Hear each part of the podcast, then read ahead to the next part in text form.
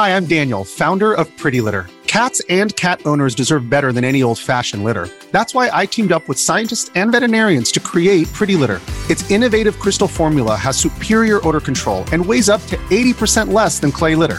Pretty Litter even monitors health by changing colors to help detect early signs of potential illness. It's the world's smartest kitty litter. Go to pretty litter dot com and use code SPOTIFY for twenty percent off your first order and a free cat toy. Terms and conditions apply. See site for details. This episode is brought to you by Shopify. Do you have a point of sale system you can trust, or is it a real P O S? You need Shopify for retail. From accepting payments to managing inventory, Shopify P O S has everything you need to sell in person. Go to shopify dot com slash system, all lowercase, to take your retail business to the next level today. That's shopify dot com slash system. Your brain needs support, and new OLLY Brainy Chews are a delightful way to take care of your cognitive health. Made with scientifically backed ingredients like Thai ginger, L-theanine, and caffeine, Brainy Chews support healthy brain function and help you find your focus, stay chill, or get energized. Be kind to your mind and get these nootropic chews at O L L Y dot com. That's O L L Y dot com. These statements have not been evaluated by the Food and Drug Administration. This product is not intended to diagnose, treat, cure, or prevent any disease. Welcome to the New Books Network. Hello, everybody, and welcome back to New Books in Game Studies, a podcast channel on the New Books Network. I'm Rudolf Enders, the host of the channel. Today, we'll be talking to Esther Wright about her new book, Rockstar Games and American History, Promotional Materials and the Construction of Authenticity. Esther, welcome to the show. Happy to be here. Thanks for having me. Hmm. Esther, I wonder if you could begin the interview by telling us a bit about yourself, your academic interests, and, of course, your favorite game and the one or even the ones you are playing right now. Sure, yeah. Um, I mean, I've always, sort of academically speaking, been interested in the way that history, or I guess the past, sort of manifests in different forms of popular culture. Um, so this started really um, when I was a, you know, an undergrad student, looking at film and, and television and, and books that were sort of historical in nature or had things to say about the past, I guess. So historical fiction, generally speaking, I suppose. Um, and this sort of developed into an interest in games fairly naturally, I guess, even though um, nothing about my kind of uh, education as a history student ever really included games at that point.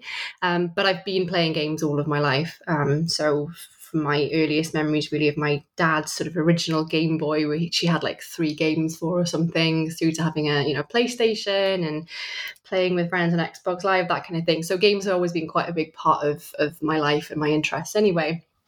Um, and yeah, so I suppose, again, some of the some of my favorite games have always been sort of historical in, in nature, even before I kind of realized that was a thing or it became what I do and sort of think about professionally. So Fallout three being basically one of one of my all-time favorite games. Um, so yeah, this this is kind of where it's all developed from, this early interest in sort of history and popular culture, historical fiction, through to um, now thinking that games are a really interesting way that um, people communicate ideas about the past, that people learn things probably um, about the past. So that's where I've kind of ended up.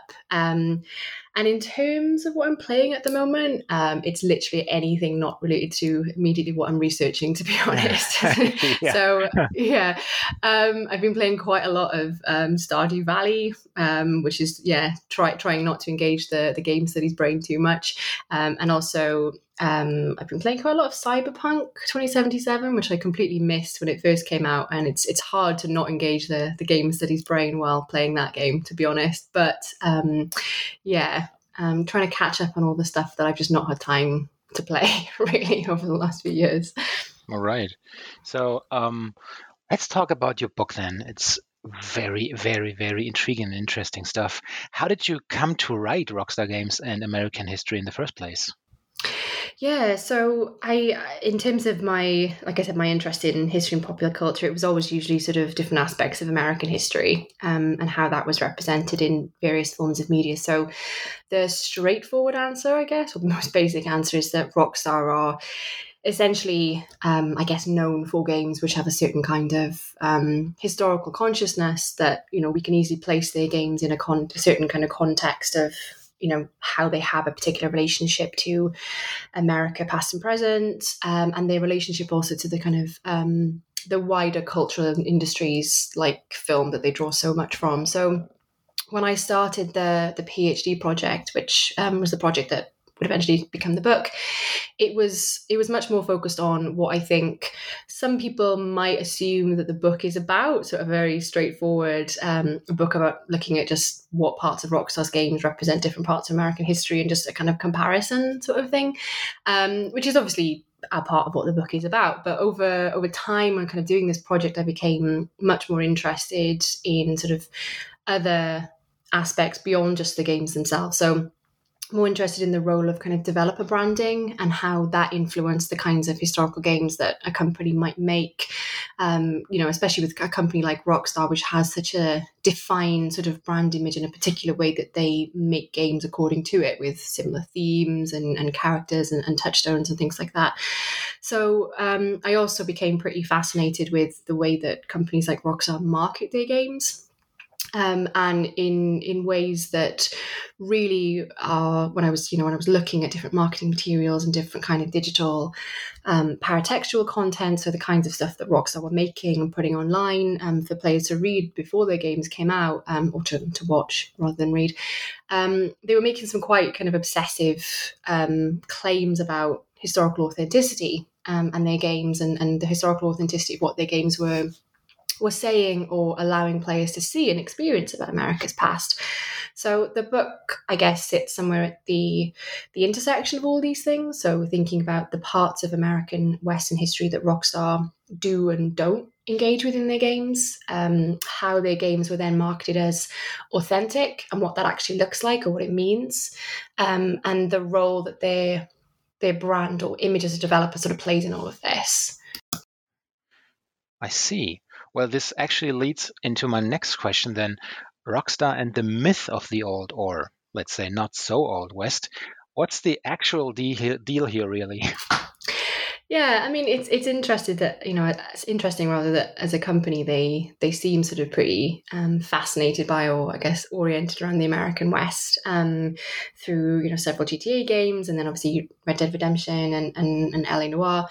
And I guess the way that they, uh, their games, or they as a company, I suppose, continue to um, engage with, or I suppose perpetuate certain myths about um, the old and, yeah, not so old West, we can kind of contextualize this in, you know, by considering the sort of influences that they draw on and, yeah, the way those influences themselves have created certain myths or ideas about um, the, the American West. It's no surprise, I suppose, that for a company that um, you know, draws so much from um, from American culture and, and cinema, that they make a game that is essentially, you know, uh, a Western, and that they draw on a particular kind of um, mythic image of what the Western was from certain kinds of films, so a particular kind of Western revisionism that's all very much around brutality and, and darkness, and, and that's what the kind of the myth of the West West was. Um, and with again with you know with noir, which is a you know a genre that has a lot of um, interconnections with with kind of the the Western in its sort of portrayal of um, Los Angeles, and again this sort of brutality and darkness. So they they have, as a company, particular perspectives on the sort of the urban and rural, which are so heavily influenced by the way that, like I said, certain mythic ideas about them have already been circulated in mainstream popular culture. Um, I guess because how would you make a game, or why would you make a game, I suppose, that wasn't playing into these sort of popular ideas, if that makes sense? Yeah, absolutely. Well, I was uh, again, I was really fascinated by your argument then that Rockstar, and I quote here, sought to construct discourses of authenticity preceding the release of Red Dead uh, Redemption and L A. Noire. Um, could you please guide our listeners a bit through your thought processes here? Yeah. Um, so as I was sort of doing the the research process for this um, and kind of looking for different kinds of sources and, and, and things to sort of study and, and talk about, um, yeah, Rockstar's marketing and, and the way that they're, um, yeah, they were trying to say certain things about these games, looking at all these different kinds of digital promotional materials, so much of it seemed to me that what they were trying to do was perform kind of the, the role of historian almost. They were trying very much to kind of tell players certain things to to to yeah to to, to negotiate the conversation around their games in a way that was all about authenticity, or the expected authenticity. And they did this by um, offering certain kinds of insights into the the research and the development process, um, partly, you know, as, as a way of generating buzz and of getting people, you know, excited and, and interested, but yeah, also in, in, in such a way that was was trying to construct these ideas about the fact that their games had a certain kind of value, um, and this value was related to how well or how authentically or how faithfully, um, there's lots of different words that are kind of synonyms that we see repeated. Um, yeah, you know, before even the player had the chance to pick up the game for themselves and experience it, lots of these um, promotional materials, lots of these kind of... Um, this conversation that was sort of being engineered, I suppose, by, by Rockstar's marketing was happening well in advance um, of the games themselves actually being released. So they were trying to create expectations um, in terms of how they wanted these games to be um, perceived or received, um, while also trying to sort of yeah manage those expectations too and tell people sort of what to think um, about in relation to their games. Um, and there were lots of different ways that they were they were doing this, and lots of different kinds of digital, um, mostly digital sort of promotional materials or paratext that I actually look at in, in the various chapters of the book. So this is from um, blog posts and sort of um, things that were published on Rockstar's actual website, mostly on the, the newswire. So where they were picking certain aspects of games like Red Dead Redemption and L A. Noire and sort of saying, here's the the true history behind these games, um, you know, and that was for, for things like, sorry, for games like Red Dead, it was, here's some real historical people, um, and here's how they have a kind of similar, um, they're a similar archetype, I suppose, or a similar sort of experience base um, to, to John Marston. And so very much about saying, here's this character we've created, but the the reality behind him and his sort of experience is, is very, very true. Um, to, to, you know, talking about all the the historical processes, um, you know, like industrialization, urbanization, the development of different kind of technologies, um, the spread of kind of law enforcement across the West, all of these kinds of things, they were really sort of pedagogically, in a sense, sort of saying to players, here's the history behind these decisions we've made about the story and the, the characters to include in the games. Um, and it's all really true. Go and, you know, read these articles for yourself and see that we've put all these, this true stuff into the games. Um, and for... For L A. Noire, you have, you know, here's the, the real cases, the real crimes that actually inspired the sorts of things you're going to be investigating in nineteen forty-seven Los Angeles. And here's how we use kind of authentic and, and real sort of um, spaces and places in Los Angeles to design our game world. Here's the kind of the, the props and the costumes and the material culture that we use. So that kind of thing. So that was really all about this, you know, as they call it, this kind of discourse of authenticity. And it was very much about the production process and the research process. Um, and you see similar things then in, in different kinds of promotional materials, like developer interviews, where you've got certain kind of high-level executives talking about their research and development process, um, through to different kinds of trailers or gameplay videos that are usually yeah, clips of the games with some, you know, a, the classic kind of um, trailer voiceover talking over the top, saying, you know, this is what life in the West was like, and this is what you're going to experience in, in Red Dead Redemption, or this is what it was like in nineteen forty-seven in, in Los Angeles, and that kind of thing. And really, it's it's sort of, as I talk a little bit about in the introduction, this, um, as you know, as scholars and, and critics have talked about in relation to what authenticity actually might be, it's the fact that it, it needs an audience. You know, it's it's a value judgment, but it's a sort of a process of negotiation. It's it needs to be received positively or negatively. So Rockstar were essentially doing a lot of work to try and negotiate that positively in their favour well before their games um, were actually in, in players' hands, essentially. Yeah. I mean, you're also referring to the to the discourse of cinematic authenticity. Sorry, authenticity. When it comes to that's a that's a uh, that's a word. Well, in German, it's Authentizität. It's not easier. So, yeah, yeah.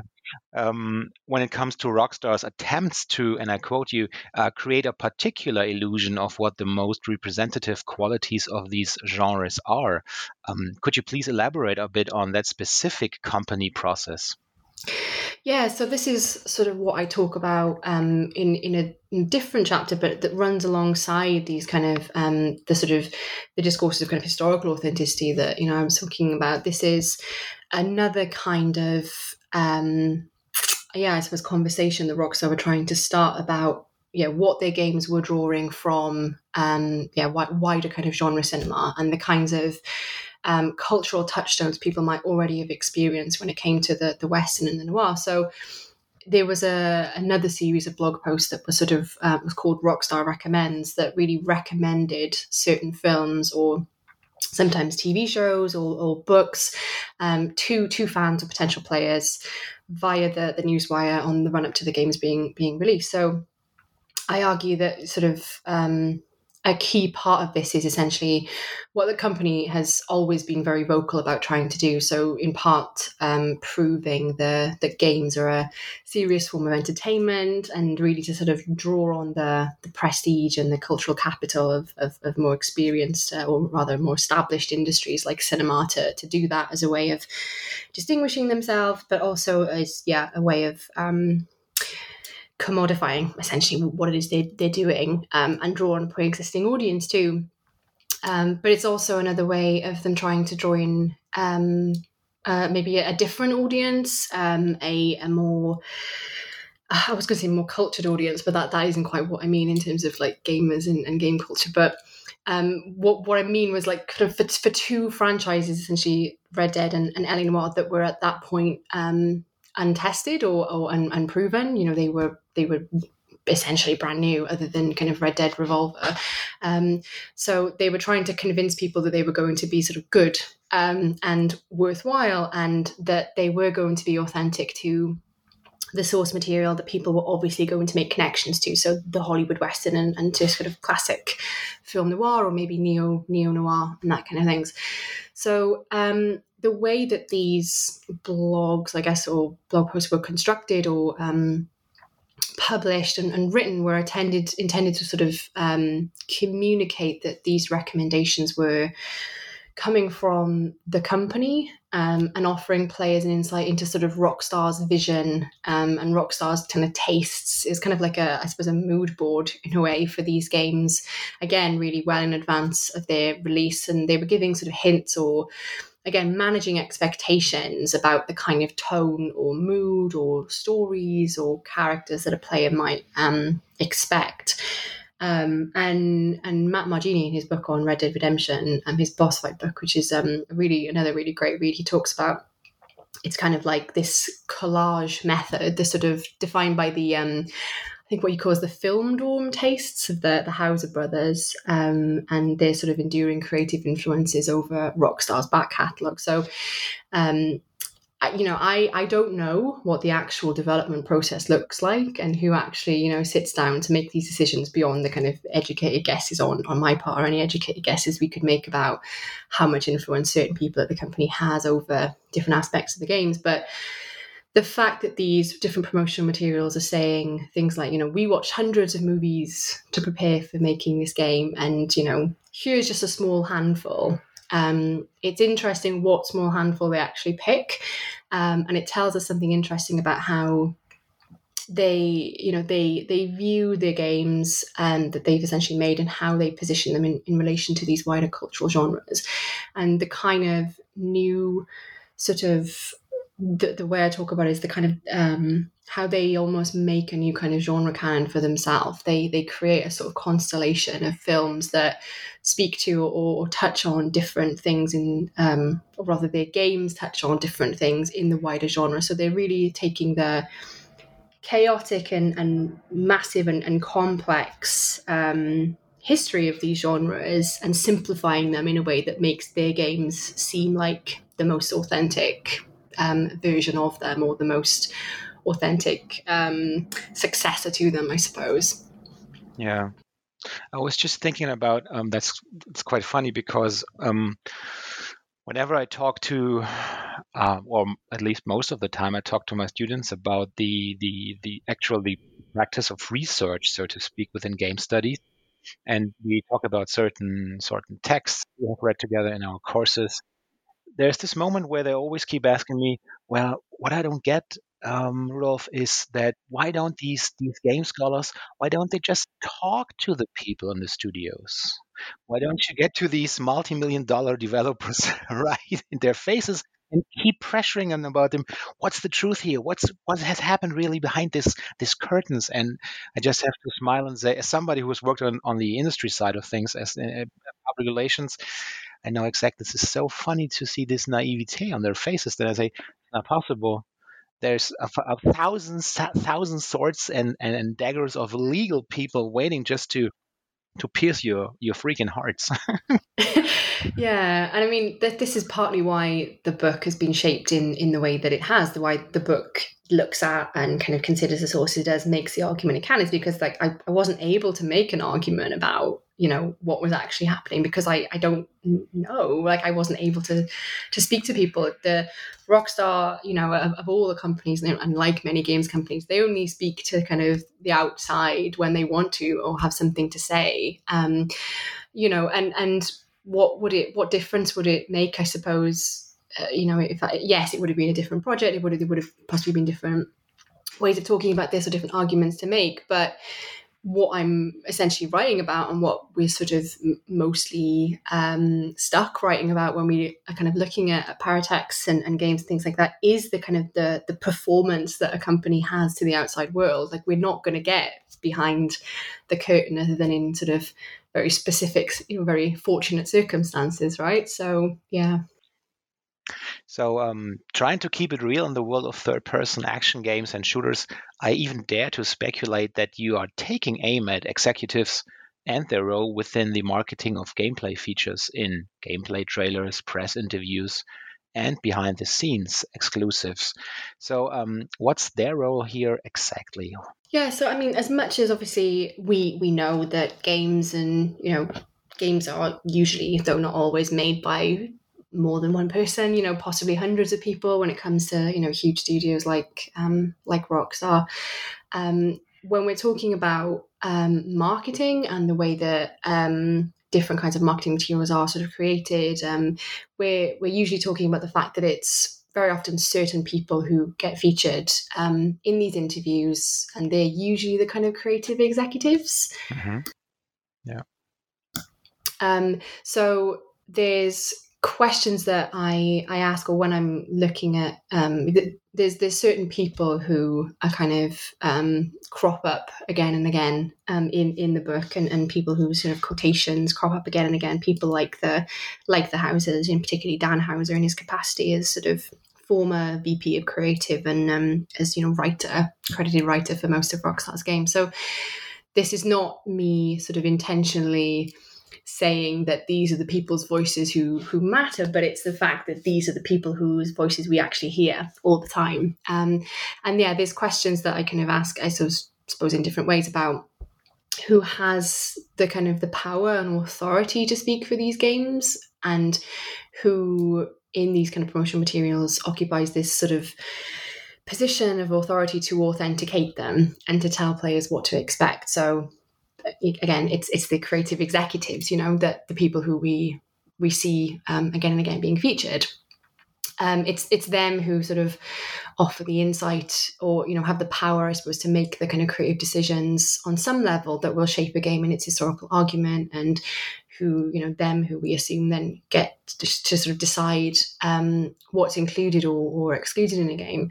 So it's it's a difficult um, thing to sort of balance, you know, kind of kind of like I was um, saying earlier, that, you know, we don't get the opportunity, or I didn't get the opportunity to, you know, speak to the people who are actually Um, you know, make, making the games, programming different aspects of the games um, across, you know, long periods of time. The only insight that uh, a player, or, you know, in some cases a, an academic, uh, someone who studies games gets into, the only insight they, that they get into this production process is by listening to um, or, or sort of reading, I guess, what the people who Um, yeah, have this sort of capacity or this this position to say, to tell people what they think the game is about, or what the company wants the player to think that the game's production process was like, or what the meaning, I suppose, of, of the, the game is, um, and that kind of thing. So, yeah. yeah. This episode is brought to you by Shopify. Do you have a point of sale system you can trust, or is it a real P O S? You need Shopify for retail. From accepting payments to managing inventory, Shopify P O S has everything you need to sell in person. Go to shopify.com slash system, all lowercase, to take your retail business to the next level today. That's shopify.com slash system. Were you, were you surprised by the fact that, or surprised by the Uh, continuity of the uh, the fact that the same people are, are showing up again and again? Um, not especially. Um, I think because it's Rockstar, it's interesting. So the fact that they have always, or for, for a long time, it's it's very much been about the rocks, the Rockstar brand, or the Rockstar vision. It's it's this part of their brand identity is Rockstar as a collective with a kind of shared, um, a shared kind of vision or um, idea, and a shared sort of creative collective consciousness, I suppose, that that's making their games, um, and they are very much about the sort of the the we of Rockstar, um, that, you know, and very openly, like, you know, these games are made by all of these people, but the tension point within that is that, yeah, of course, the same people again and again are the ones who end up, you know, feature, uh, being featured in these sorts of positions. So yeah, that's always been an, an interesting um, way of like negotiating who, you know, their their company image versus who and then actually gets to to speak for the company. And I wonder, you know, to what extent that's to do with, you know, sh- uh, shielding individuals from criticism, I suppose, or trying, uh, you know, making sure that certain individuals don't get Um, a lot of flack for certain things by saying, well, Rockstar is a company, this is the, the Rockstar vision, not the individual sort of vision. But the way that, you know, Rockstar are kind of known um, and sort of talked about, people know of the houses, like they, they know that this was kind of their, um, you know, their their studio. They, they knew these people who were very kind of, um, yeah, influential um, or, or famous, but despite the fact that they do very much sort of shun the limelight, as it were. They don't sort of consciously try, I guess, and occupy the same position that a lot of um, game sort of auteurs, if we dare call them game auteurs, um, occupy, but they still are the ones who are trying to, you know, who who speak to the public or speak to journalists um, when they have something to to market. So it's it's yeah, it's interesting. I don't know if I'm quite surprised by it or whether it makes sense, if that makes sense. Yeah. Um, in your two final chapters, Uh, you put your focus on the issues of selectivity regarding the, uh, and I quote here, deeply masculine representation in Red Dead Redemption. And additionally, you also talk about uh, the way whiteness is implicitly constructed as normative in the paratextual and textual content of Red Dead Redemption and L A. Noire. Let's, let's deep dive into this for our listeners. Yeah, so it, the way that the the book um, is structured is the first sort of, I guess, um, three major chapters is where I I kind of, yeah, do, do a deep dive almost onto different kinds of promotion materials and sort of set up the kind of image of or set up the way that Rockstar were creating certain, certain expectations about authenticity and really looking at these kind of paratextual networks and the sorts of things they were, yeah, the sort of image they were creating there. So the the final two major chapters were, were very much looking at, I suppose, or very much look at the the consequences of that, I guess. Um, and I rather than just, you, you know, saying this is, you know, this is bad representation or that, you know, they've done something bad and all of that. I was trying to, yeah, contextualize the kind of creative decisions that Rockstar usually make about, you know, centering white men and excluding or pushing to the margins pretty much everyone else by, by yeah, by looking at that sort of constellation of reference points that they, they were making. So the way that the promotional surround, like I was saying about the way that they were looking at the true histories or, um, the different cinematic or cultural um, touchstones they were talking about, the way that that is built up and created, um, you know, as an intentional sort of discourse that's supposed to make these games seem authentic, reaffirms a, a particular canon of films or of cultural products um, that, you know, are obviously part of these genres, but it does so in a way that, yeah, creates a certain kind of um partial image of who was actually present, not only in the kind of films that we're talking about, but also in the kind of the history and the kind of the past that we're, we're talking about here. Mm-hmm. Sorry, just um, just coughing. but um, um, sorry, I don't think my voice is quite woken up this morning. Um, but yeah, so in terms of uh, Westerns and the kind of Westerns that they were picking, we're talking about, um, you know, the the very white male anti-hero, the way that the kinds of films that they were picking really um, privileged the, the interrelationships between white men, sort of almost like buddy movie dynamics, um, and how that sort of authenticated and really sort of um, established what the player was going to do as John Marston. You know, you're going to be riding through these Western spaces, mostly with other men, talking about films. These are the, the kinds of films and the kinds of insights they were offer, offering into the history behind these things were, were not really films or sort of historical insights into other people's experiences. This wasn't, you know, all, you know, most of these cowboys were, were black. Uh, you know, it, it wasn't, or, you know, they were... Women were actually really important in the colonization of the American West. It, it was not really that sort of thing. Um, women and sort of people of color are very much the kind of exception to to the rule. Um, and it's and it's similar a similar story with the way that L A. Noire was promoted. You know, the the kinds of films that they're that they're talking about, the kinds of or featuring rather rather than talking about, are about the, you know, very much the the white male investigator who's at the center of this story and his kind of descent into, you know, a kind of existential um, or, you know, his downfall, I suppose, the the very classic image of the femme fatale, despite the fact this is a, you know, a concept that's been kind of really critically unpacked by by scholars for a long time. It's not about the experiences of these films or the, the history they're talking about, and not about the experiences of people of color um, in the city, but they're about a particular narrative where the, the man is at the center. Um, and then, yeah, essentially what I tried to do in the last couple of chapters is see the way that this is reflected in the gameplay choices, you know, for the very fact that you're playing as John Marston or Jack Marston or, or Cole Phelps or Jack Kelso, um, that limits the kind of story and the kind of perspective that you're you're allowing the player to actually see, and you're implicitly saying something about whose perspective is is is valuable, and inevitably then that's going to push to the margins of your your historical representation, your historical argument, the people that um, you know are, are essentially not white men. So yeah, it's it's not just a case of. I hope it's not just a case of, of pointing at stuff and going, yeah, this is this is this is bad. They shouldn't have done this. It's about trying to understand why um, you we have this kind of particular crystallized image of the Western noir that's only about certain people, and where that comes from in terms of the, the broader historical context, but also the kind of cultural context too. Interesting. Um, the buddy movie aspect, it was really something. Yeah. Yeah, now that you mention it, how could I, I sometimes I wonder how could I miss this? It's really good, yeah. um, well, we've taken a lot of your time now. Um, two questions uh, left always to ask at the end of these interviews. Uh, what are you working on right now? And of course, what will you be playing next?